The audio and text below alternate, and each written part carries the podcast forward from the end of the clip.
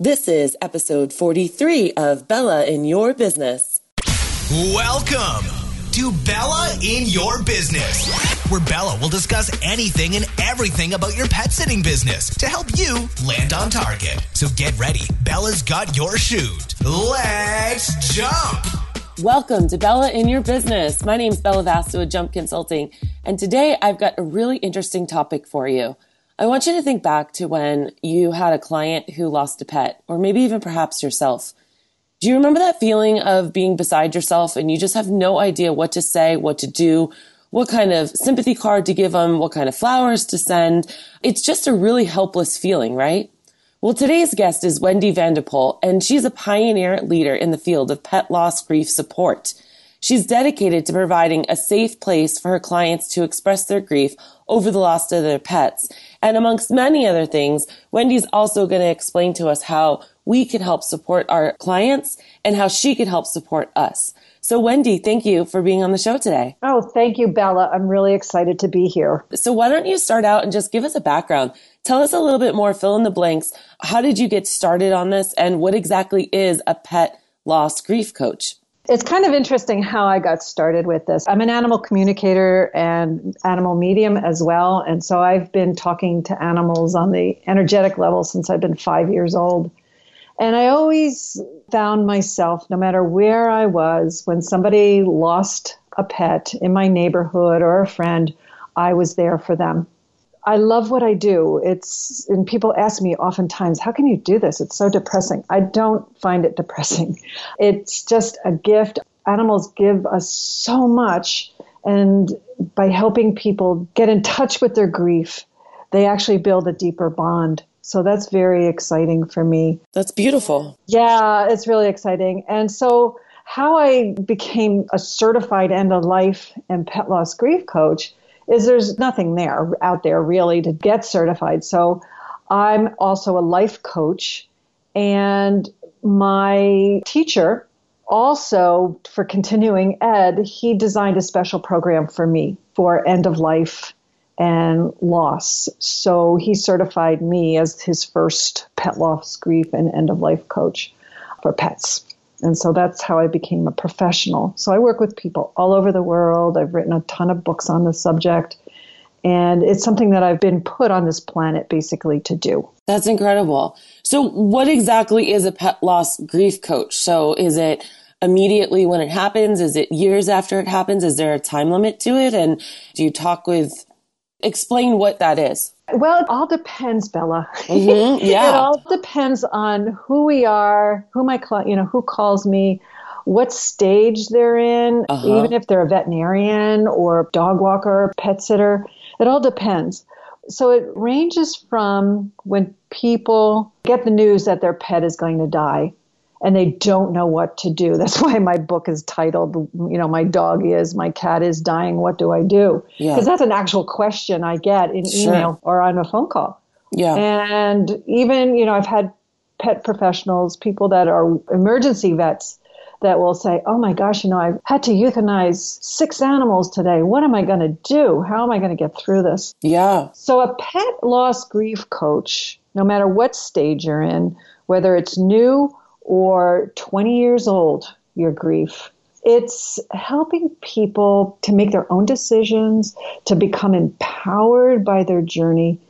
And my job is to guide people with that. It's a coach approach. So I'm not a psychologist, so I'm not going to be there to fix things for people. Uh-huh. I'm going to help people discover their goals, discover what a normal grief is, and how they can move forward. I love that. You're kind of like showing them a roadmap, it sounds like. Exactly. Exactly. It's a journey. Yeah, that's incredible. I hold hands with these people, no uh-huh. matter who they are, and I walk the journey with them. I love that. It's beautiful. What's the first thing as a pet professional? You know, my, my audience is dog walkers, pet sitters, yeah. dog groomers, dog trainers.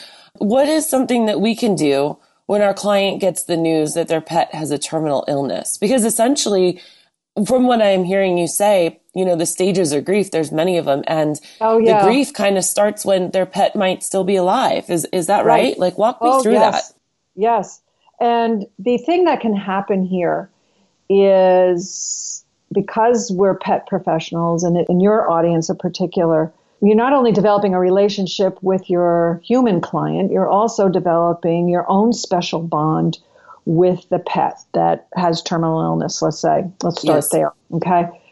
It's not an easy thing because right. you you're not only dealing with the grief and the news, the the crazy news, the shock of your client, your human client, but you're also dealing with your own shock of getting that news that your dog or cat or snake or bird that you've been taking care of is not going to be in your life in three weeks or 10 weeks, whatever. But the first thing you can do to help your clients is not try to fix them uh-huh. and to learn what normal grief is. Also, to learn what to say because we can say some things that might yeah we mean well, but it can really trigger grief. Mm-hmm. So that's another thing. The pet professional would learn what to say to them. Yes. Okay. Yes, exactly. And understand that the grief is starting right then and there when they get that diagnosis. Right, exactly. Mm-hmm. And so when the pet does die, what's the first thing that a pet professional can do to help them? I mean, our instinct is always to jump to flowers or candies or some memorial. I've heard some pet sitters cutting the pet's hair and making a Christmas ornament out of it. Yeah. I mean, I've heard all kinds of things in the years I've been in the industry. As a coach, what would you suggest we do? I think those are all wonderful ideas. Uh, you know, a sympathy card, a phone call, a special gift. Uh huh. The acknowledgement is that what's important? Yeah. An yeah. acknowledgement of the client's feelings. Yes. And even what is really cool, you can always send you know, sympathy card a year later at the anniversary of the death of the pet. Could that backfire at all? I'm thinking some clients like it could send them into a tizzy. Or do you think it's better than not doing it? Well, it shows that you care. Uh huh. The meaning behind it. Yeah, and it is a beautiful gesture. Mm-hmm. The one thing as a pet sitter is I'm not saying all, but some pet sitters may not be trained in grief. Right. Yeah. A lot of us aren't. Yeah, right. So it's not a good idea to feel like you have to take care of your client. Right. So speak from your heart, which matters. That's good. Be authentic. Yeah, be authentic. Exactly. I mean, down the road, say this client, you send a sympathy card or a remembrance card a year later and you haven't had them as a client, they're going to remember you. Right. So, as far as a business growth, or this is a wonderful way to keep your clients current that you're available. Right. And when so many people do say we go above and beyond, we do those little things, we yeah. pay attention to detail, this is another way that you could pay attention exactly. to detail. You know, exactly. maybe have a pet grief loss one year remembrance calendar right. just right next to your pet birthday calendars that exactly. some people have. I like that. That's a really. I've never heard that mm-hmm. before. And mm-hmm. that's fantastic. Mm-hmm. Okay, Wendy, I'm going to take a quick short commercial break, but when we come okay. back, I'd love to hear about things that you shouldn't do and say. We'll be right okay. back. Want to get yourself or your staff pet first aid CPR certified but don't know how? Gone are the days of having to take off a day of work just to go sit in a classroom. Take it online. Pro Pet Hero is a veterinarian trained program given in modules that test your knowledge of the material at the end of each section.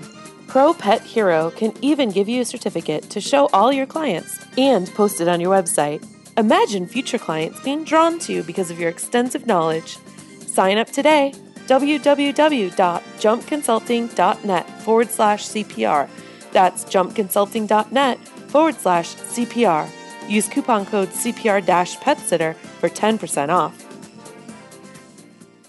And we're back with Wendy. Wendy is amazing and she is just shedding so much light on the, I don't want to call it a problem, Wendy, but the challenge that we have as pet care professionals when one of our four legged clients pass away and how to memorialize and remember and support our two legged client throughout that.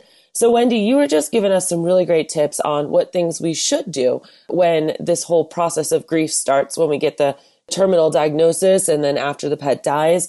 What are some things we absolutely shouldn't do or some myths that we could stay away from? And this is going to sound really weird.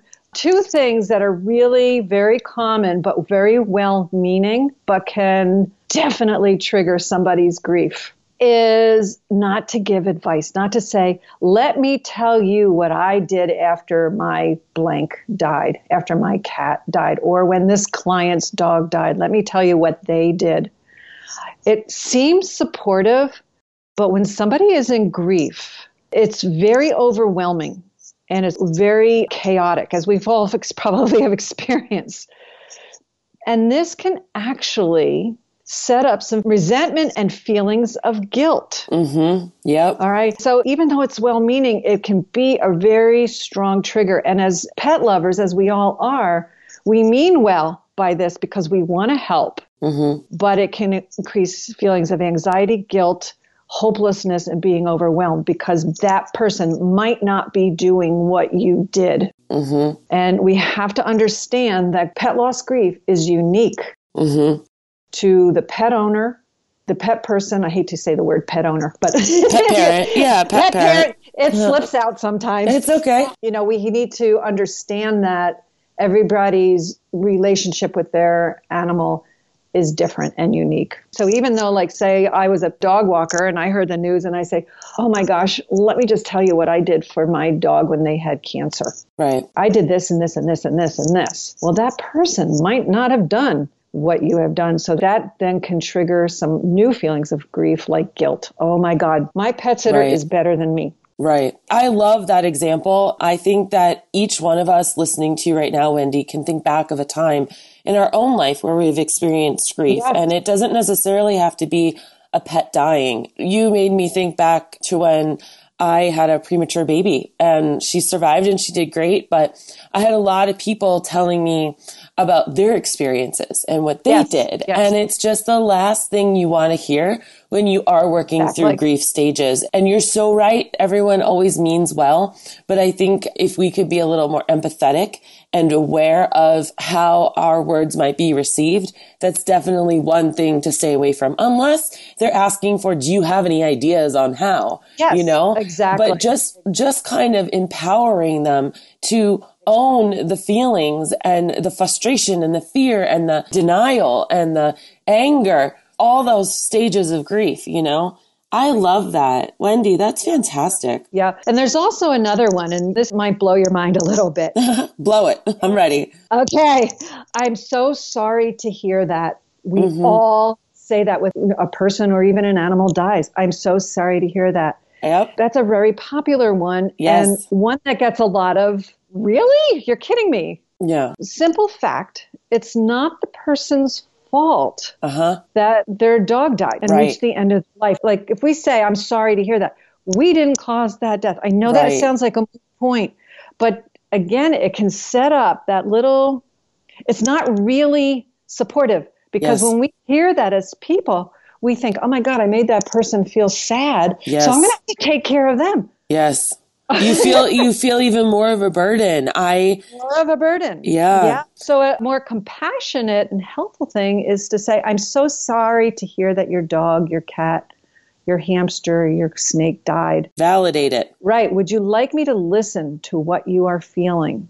And then just Ooh. listen because it will create a safe place for your client. I love that. That's beautiful. Mm-hmm. And it's so right. I mean, how many of us, we always do that or especially on Facebook too, people are like, can I get prayers for this? And we just so haphazardly say things, you know, oh, the right. dog died. Right. Oh, I'm so sorry. I'm so sorry. Prayers. So sorry. Prayers.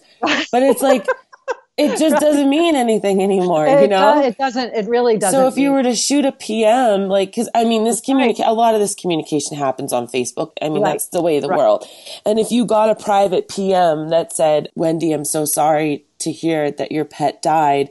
Let me know if you'd like me to listen to how you feel about that, you know, or, or mm-hmm, are those mm-hmm. the words that you said? Did I say that right? I would take out sorry and put sad or sad. sending you, you know, I have compassion for what you're going through. Uh-huh. You know, words like that, compassion, sad, leave out sorry, leave out I understand. Yes. Because we don't really understand what that person's going through because we're not them. It's all unique. This is very specific. Yeah but these are the words I use in my coaching practice. But over the years, how many years I've been doing this now, I hear the difference in people's voices and I see the difference in their faces when we use different words. Yes. It's so enlightening. And I definitely want to put this in the show notes, like those couple lines, because Yeah, sure. I know that a lot of pet sitters, we have our Google Docs and our manuals and our scripts and things that we just hold on to for when we mm-hmm. need to say the right thing. Right. And this would be really helpful. So how can a pet sitter or dog walker take care of themselves when they lose a client? And how can they deal with their own grief? I mean, we're so into taking care of others and how do we say right things to others? But, Uh, and, and this also goes, a lot of us, Wendy, we actually have staff. So sometimes us as the business owner, we're managing the people, but we don't understand like, I have this pet sitter that's seen this dog five days a week for the past three years. And this pet sitter is genuinely very, very sad. And so how do I support her? How do I help her support the client and celebrate that mm-hmm. relationship? You know, like how do we manage that? Yeah, well, first, I think it's good to have a training so that pet sitters, pet professionals can understand one, the basics of grief. What's normal grief? What's abnormal grief? What to say? What not to say? What are the myths? How to take care of yourself? What to suggest? These are great continuing ed types of courses. Yeah. I'm thinking employee meetings. People are always wondering like, what do I talk about in employee meetings? This could be a really great topic. Yes, yes. This could be something really great to include in your training manual, just like as a brief Mm-hmm. overview and then something that can create a moment for the business owner to help coach or Right. have a chat with their staff, which in turn makes Right. their staff feel like the company actually cares about them. What a Right, concept. right. And again, that's, you know, if you have that in your business model, yes. and people see that that your employees have continuing ed in this. Mm-hmm. It's again it's like oh wow that's really cool. I'm, of course i'm going to hire them instead of blah blah blah blah. Yeah. but basically taking care of themselves as a pet sitter as a pet professional it goes in line also with burnout Yes. how do you not get burned out in the profession? Mm-hmm. I am a big proponent when I go into veterinarians' offices and train their employees and working with other pet sitters and kennel owners. Is to have a self care plan. Just in general, whether that's getting regular massages, not being online 24 7, just things like that. Because that will also help with being able to set boundaries one thing you don't want to open up in this is being available for your clients when they are experiencing grief 24 7, because that will drain you if you're not what I call end of life safe or pet loss safe. You've got to set your own boundaries to take care of yourself. Dealing with your own grief, again, is being as knowledgeable as you can. You're in the pet biz, you know, you are taking care of pets through life, death, and beyond. So, having as much knowledge as you can about the subject is paramount, in my opinion. Knowing what your own feelings are about grief and death. Like, how do you feel about death? You know, are you mm-hmm. afraid of it as a person? Do you feel like if you talk about it, it's going to happen to you? You know, what are your religious beliefs? Mm-hmm. Do you believe in the afterlife? What are your own feelings of this? And that's important for anybody in the pet profession, I think, to understand and know. Because this is what will keep you centered, being able to have boundaries. So when you're feeling your grief, you don't want to spew it all to your client and say, mm-hmm. oh, oh my God, yes, I know. I mean, yes, some of that is appropriate, but how much? Mm-hmm. So again, you know, it's not a quick thing to express and teach today, mm-hmm. but these are some of the things you, as a pet professional, can start looking at. And I would say, number one is really dig deep and look at how you deal with your own grief on other issues, not only pet loss, but any type of loss. This is a little off script, but as you're talking, I'm remembering a interview I did about maybe 15 episodes ago. And it was with Holly Cook, who's a pet sitter who's dealt with compassion fatigue. Mm, and she talks great. about that with veterinarians taking their own lives Yes. and how this grief and burnout is kind of like the first steps. It's this event that happens in your life that kind of triggers it and you carry it with you and it gets deeper and deeper and deeper and it eventually leads to compassion fatigue. At least that's my Right. interpretation of it. Yes. So I just want to, one, draw attention to that episode as well, because I think they very much complement each other. And if we can really listen to what Wendy's saying, we can help avoid getting deeper into this spiral of grief. And I'm not well versed in how to exactly talk about it, but let's be aware that this stuff can really have an immense emotional toll on us as mm-hmm. caretakers of both the two and four legged clients. But Wendy, what I also love and that I really want my listeners to listen up to as we reach the end of this interview, you have services that you can offer us pet professionals. And you also have an up and coming book. Can you tell us about how we can keep staying up with you and learn from you after this podcast?